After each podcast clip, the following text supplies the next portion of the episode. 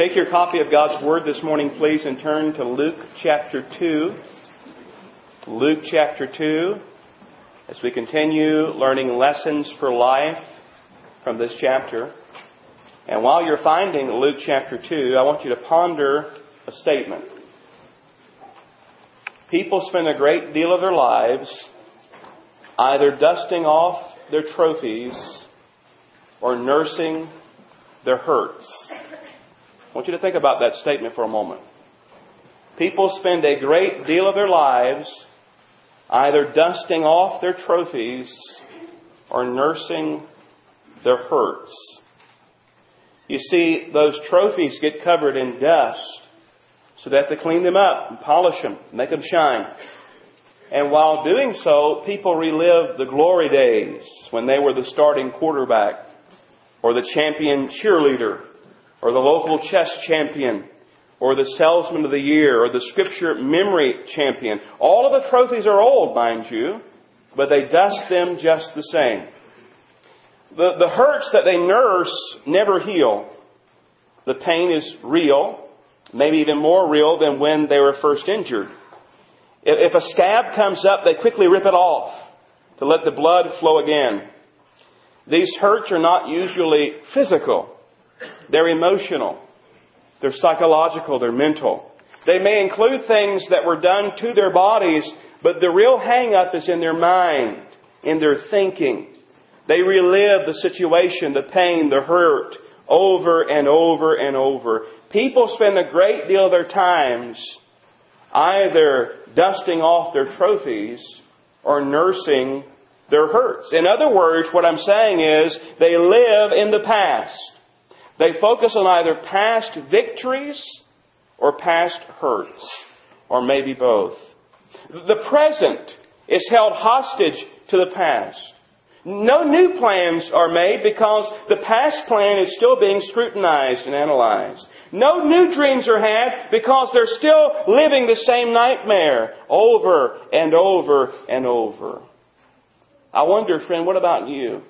What about you today? Are you dusting trophies? Are you nursing hurts? Or are you really living your life today? Are you really living your life today? You know the answer. You know the honest answer to that question. Today, at the beginning of a brand new year, I want to encourage you to let go of the past and to really start living. To realize that your past does not have to determine your future. To realize you can let those hurts heal. To realize you can put away those old trophies to make room for new trophies. To realize what Warren Wiersbe once said, disappointments are not only opportunities for maturity, but they're also opportunities for ministry. Disappointments can lead to maturity and ministry, and we see that in the life of a lady we find her in Luke chapter 2. I hope you found it by now a lady by the name of Anna. And in all honesty, beloved, all that we know about Anna is found in this chapter of Scripture. In fact, we've learned in three verses all that we know about her, but it's jam packed, and I hope that you'll learn much with us today. Look at Luke chapter 2, and I'll begin reading at verse 36. And there was one Anna, a prophetess, the daughter of Phanuel, of the tribe of Aser. She was of a great age and had lived with an husband seven years from her virginity. And she was a widow of about fourscore and four years, which departed not from the temple, but served God with fastings and prayers night and day. And she coming in that instant, gave thanks likewise to the Lord, and spake of him to all them that looked for redemption in Israel. Anna Learn with me for a few minutes about her past. Her past. Looking at those three verses, we understand that she was a daughter, she was a wife, and she was a widow. Her name means grace or gracious. And it says there in verse 36, she was the daughter of Phanuel of the tribe of Aser. That is, she had a mom and a dad. Uh, they were probably no longer living at this time we're reading about because she was of great age herself. She was very old herself. She was a daughter. We know likewise she was a wife. It says she was the daughter of Phanuel, the tribe of Aser. She was of a great age, and she lived with an husband seven years from her virginity. We know she was a virgin when she got married. She probably got married in her teen years, like many other girls at that time, and she lived with this husband for seven years. Like other young couples, they had dreams, they had hopes, they had goals and desires about their future together. They no doubt thought about growing old and gray and gracious together. They certainly dreamed of children, but nothing is mentioned here in this passage about them ever having any. That within itself would have been a blow to Anna and her husband. But when you add what we read next to that, we see she certainly knew grief. It says she had lived with her husband seven years from her virginity, and she was a widow of about fourscore and four years. She lost her husband at a very, very young age. Now, there's some disagreement, beloved, at how best to interpret that verse. Some see it as it says here that she was a widow, and she was a widow for 84 years. And others say no, uh, she was a widow who lived to the age of 84 at this point. You see, if you take the translation here, the idea is when you take 84 years of her being a widow, you take her seven years of marriage, you take her time before that, she would have been over 100 years old. And others say no, she lived to 84 years. Whichever way it was, we know whether she was 84 or 104, she had lived a long time without her, her, her husband. The sorrow that she endured as a young woman early in life, losing her husband. Obviously, we don't see any children. It probably seemed like she had no future at all when you look at her past. The future looked very dim for this lady, don't you agree? One writer said widows didn't have an easy time in that day. Often they were neglected and exploited in spite of the commandment of the law. Things looked very dim it's not forcing to say, when you look at her past, she had lived a hard life. But she had a choice to make. She could spend her days lamenting her past, nursing her hurts, living in bitterness, regret, and complaint, but we understand, beloved, she didn't. She didn't do that, as we'll see in a moment. Now, before you turn me out, turn me off, listen carefully. Hear what I'm saying. I want to clarify something. I am not suggesting that one should not mourn the loss of a loved one. I am not suggesting that grief, sorrow, and sadness is wrong. We need to deal with those emotions. We need to deal with those losses. And oftentimes it takes time, much time, to deal with them. We don't know how long it took for Anna to get over the loss of her husband. We don't know how long it took for her to get over the loss of not having children. But ever how long it took, we know one thing. She did deal with those things in her life. Listen, I don't know what's in your past. But God does. And I want to encourage you, friend. I want to challenge you. Bring those hurts to the Lord. He cares. He cares. Go back, if you don't believe that, and read in John chapter 11. The Lord Jesus is there. And it says at the death of Lazarus, the shortest verse in all the Bible, John 11:35, two words, Jesus wept. He understands the sorrow. He understands the pain. He understands the grief. He understands and he desires to comfort you. He desires to meet your need. Now for some, it may not be the death of a loved one. To some this morning, it may be the death of a dream, the death of a goal, the death of a plan, the death of a relationship. And you look back in your past and you have that hurt. I want to say to you, friend, bring that hurt to Jesus. Bring that hurt to Jesus. Others here may have been wronged, abused, exploited, neglected. Friend, I say to you today, bring those hurts to Jesus. Don't let the past determine your future.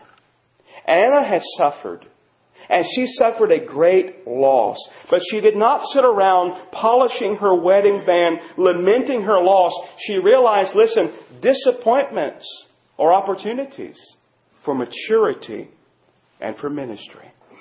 And I believe both took place in her life because we go from her past now to her present. We find here in her present, as we're reading here in Luke chapter 2, she gave her life for something bigger than herself. In other words, she gave her life to someone bigger than her life. She gave her life to God. She went from sorrow to service. She became a faithful servant of God. Now you say, Preacher, where do you see that? Well, let's look in the passage together, okay? Notice, first of all, she prophesied for God. Look at the very beginning of verse 36. And there was one Anna, a prophetess. She prophesied for God. That's interesting. Indeed. Now, what exactly does it mean that Anna was a prophetess?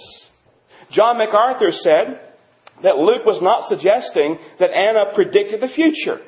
She was not a fortune teller. The word prophetess, listen, simply designated a woman who spoke the word of God. Anna may have been a teacher of the Old Testament to other women. She may have simply had a private ministry there in the temple offering words of encouragement and instruction from the Hebrew scriptures to others who came to worship. Wiersbe said Anna was a prophetess. It means she had a special gift for declaring and interpreting God's message. She shared the Word of God. She ministered the Word of God. She prophesied for God. And she no doubt was very familiar with the message of the coming Messiah. No doubt she shared it with others and she longed for and looked for the Messiah herself. She prophesied for God, but notice secondly, she prayed to God. Look at verse uh, 37. She was a widow of about fourscore and four years. Look, look at the next part. Which departed not from the temple, but served God with fastings and prayers night and day. She prayed to God. Her life was lived at the temple. It says there, she departed not from the temple. Now, some take that that's the idea. She's always at church, you know. Whenever you go to church, you'll see Anna there. Whenever you come for a service, you'll see her there. But others take that literally. That she literally lived at the temple. She lived there, giving her life. Now, what was she doing? She was praying.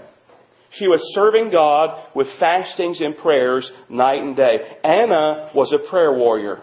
She not only prayed, it says she fasted and prayed. In other words, she was so passionate about prayer, she would give up meals in order to be able to spend time, she would spend eating in prayer. She was faithful at that. It says she did that night and day. Now remember, here's a lady. She's either 84 or 100 plus, but her work was not done.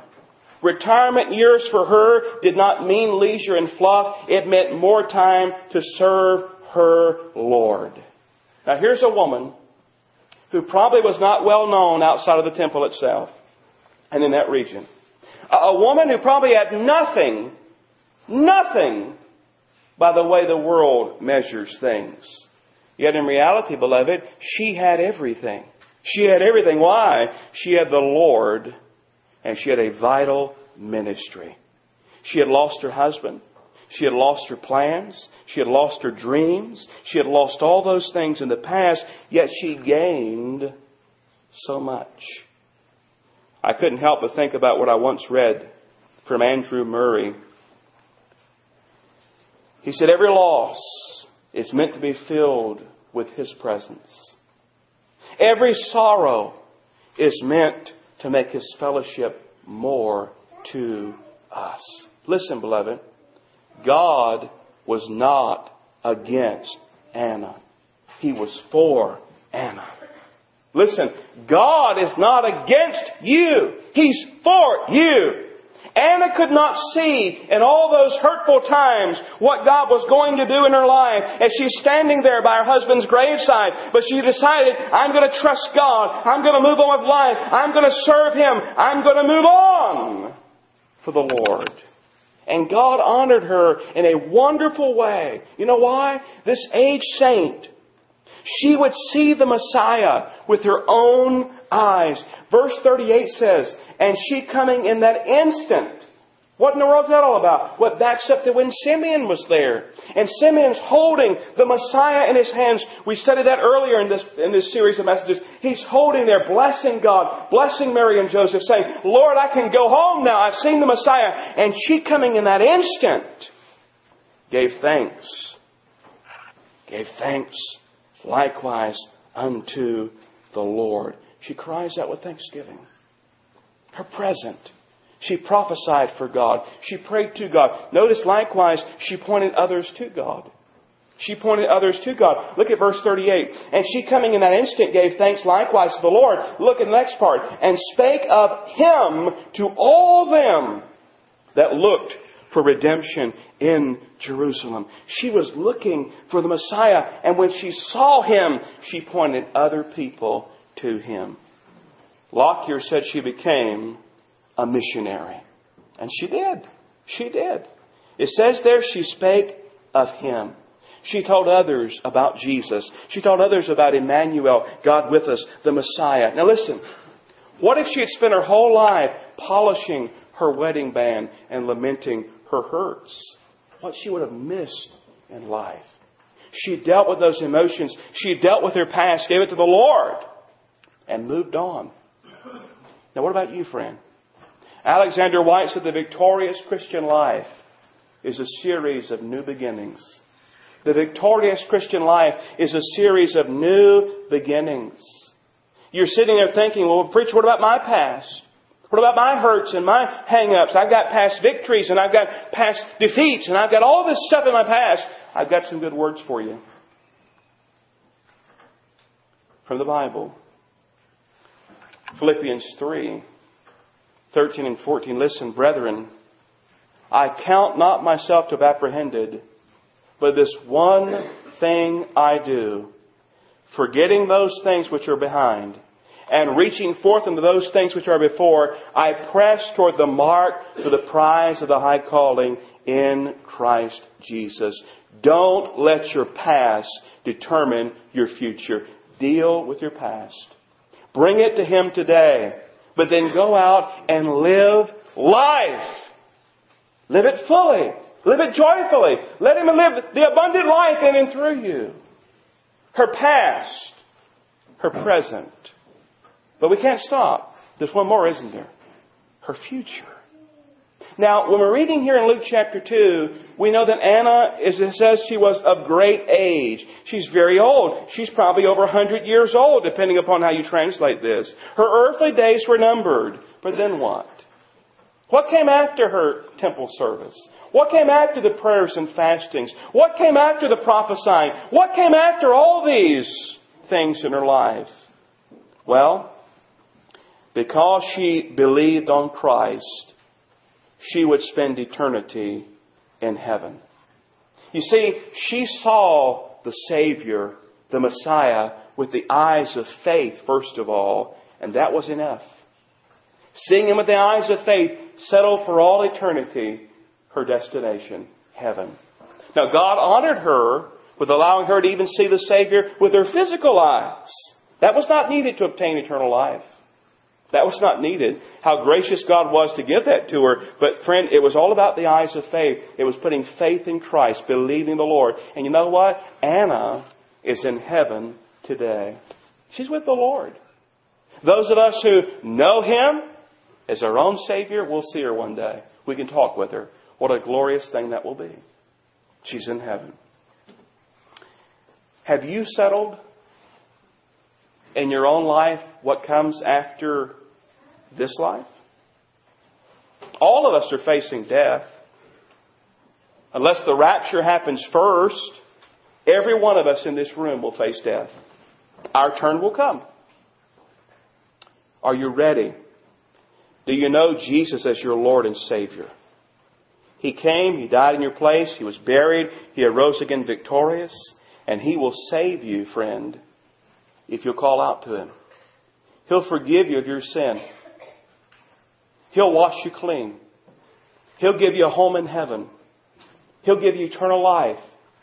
He'll make you an heir and joint heir with the Lord Jesus Christ. Will you take Him by faith, repenting of your sin, placing your faith totally and completely in Him? Will you do that today? You know, if I had to summarize Anna's life in a very succinct way, I'd probably say it this way. Her past was hard. Her present was holy. Her future was heaven. What a glorious thing. Now, the question today, beloved, is this Will you give the Lord your past, your present, and your future? Will you give Him your life?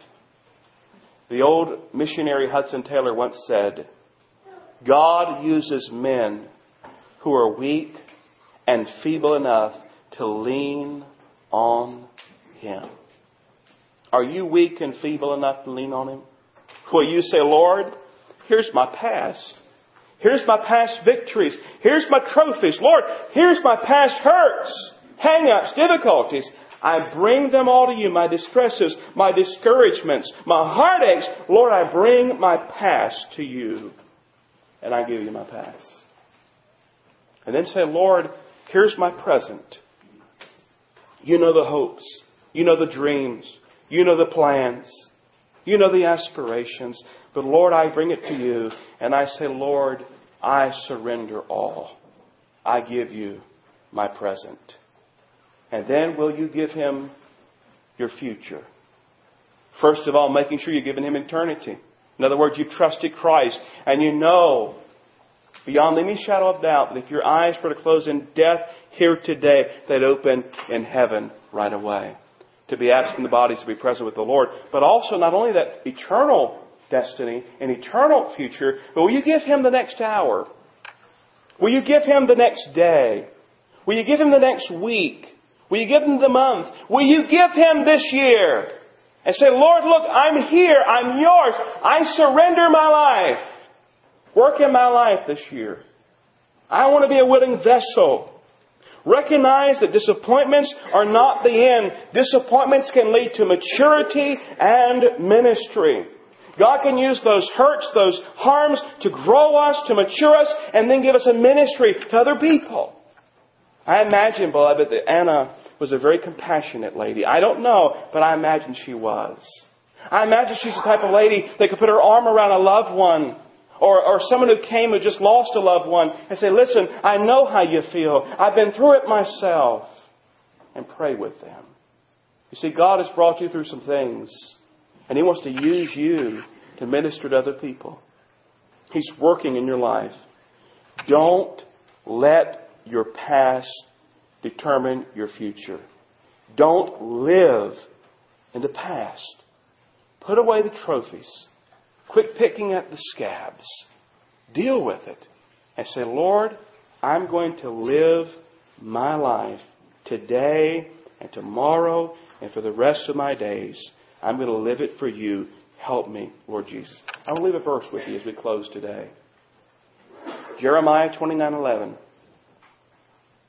Jeremiah 29:11 says this, "For I know the thoughts I think towards you, saith the Lord, thoughts of peace and not of evil, to give you an expected end." Listen, friend, God is not against you. God is for you. God loves you. God sent His Son to die in your place. God's seeking to grow you. He understands. He knows. He cares. Will you give Him your past? Will you give Him your present? Will you give Him your future? Would you bow in prayer with me today? Father, I pray, Lord, in this invitation that you would deal in hearts and lives. Lord, I don't know all the hurts that are here. I don't know all the hang ups that are here. But Lord, I pray folks would come today and deal with their past and give their past to you. I pray others would come today and likewise give their present and their future. I pray if anybody here does not know for certain that their home is heaven, Lord, I pray today as we close this service, they'll come to a saving knowledge of the Lord Jesus Christ. Father, work in this invitation. Get glory to yourself, I pray, in the Savior's name. Amen.